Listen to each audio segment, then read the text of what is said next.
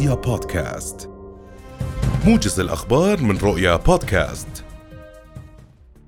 تواصل اللجنة النيابية المشتركة اليوم مناقشة مشروع قانون حقوق الطفل لسنة ألفين واثنين وعشرين، ويأتي مشروع القانون بعد مصادقة الأردن على اتفاقية حقوق الطفل، الأمر الذي يتطلب اتخاذ التدابير التشريعية والإدارية وغيرها من التدابير الملائمة لإعمال الحقوق في هذه الاتفاقية. التحق طلبة الصفوف الزوجية بمدارسهم صباح اليوم لتسلم الكتب المدرسية وجدول الحصص الأسبوعي، وينتظم الطلبة بشكل رسمي يوم الأحد المقبل بالدراسة بشكل وجاهي وفقا لوزارة التربية والتعليم.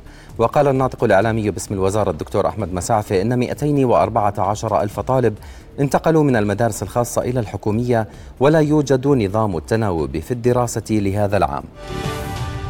قال مدير عام هيئة تنظيم النقل البري طارق الحباشني إنه سيتم البدء بصرف بطاقات الدعم للمحروقات لوسائل النقل العام اعتبارا من اليوم.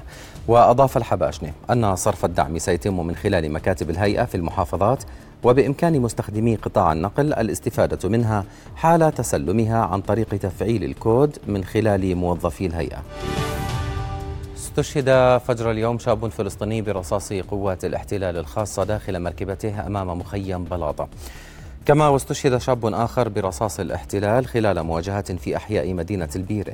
وكانت قوات الاحتلال الخاصة قد اقتحمت مخيم بلاطة واندلعت اشتباكات وصفت بالعنيفة مع المقاومين.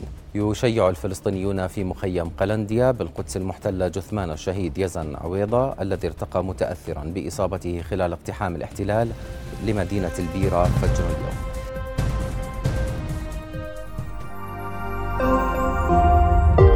اليوم. رؤيا بودكاست.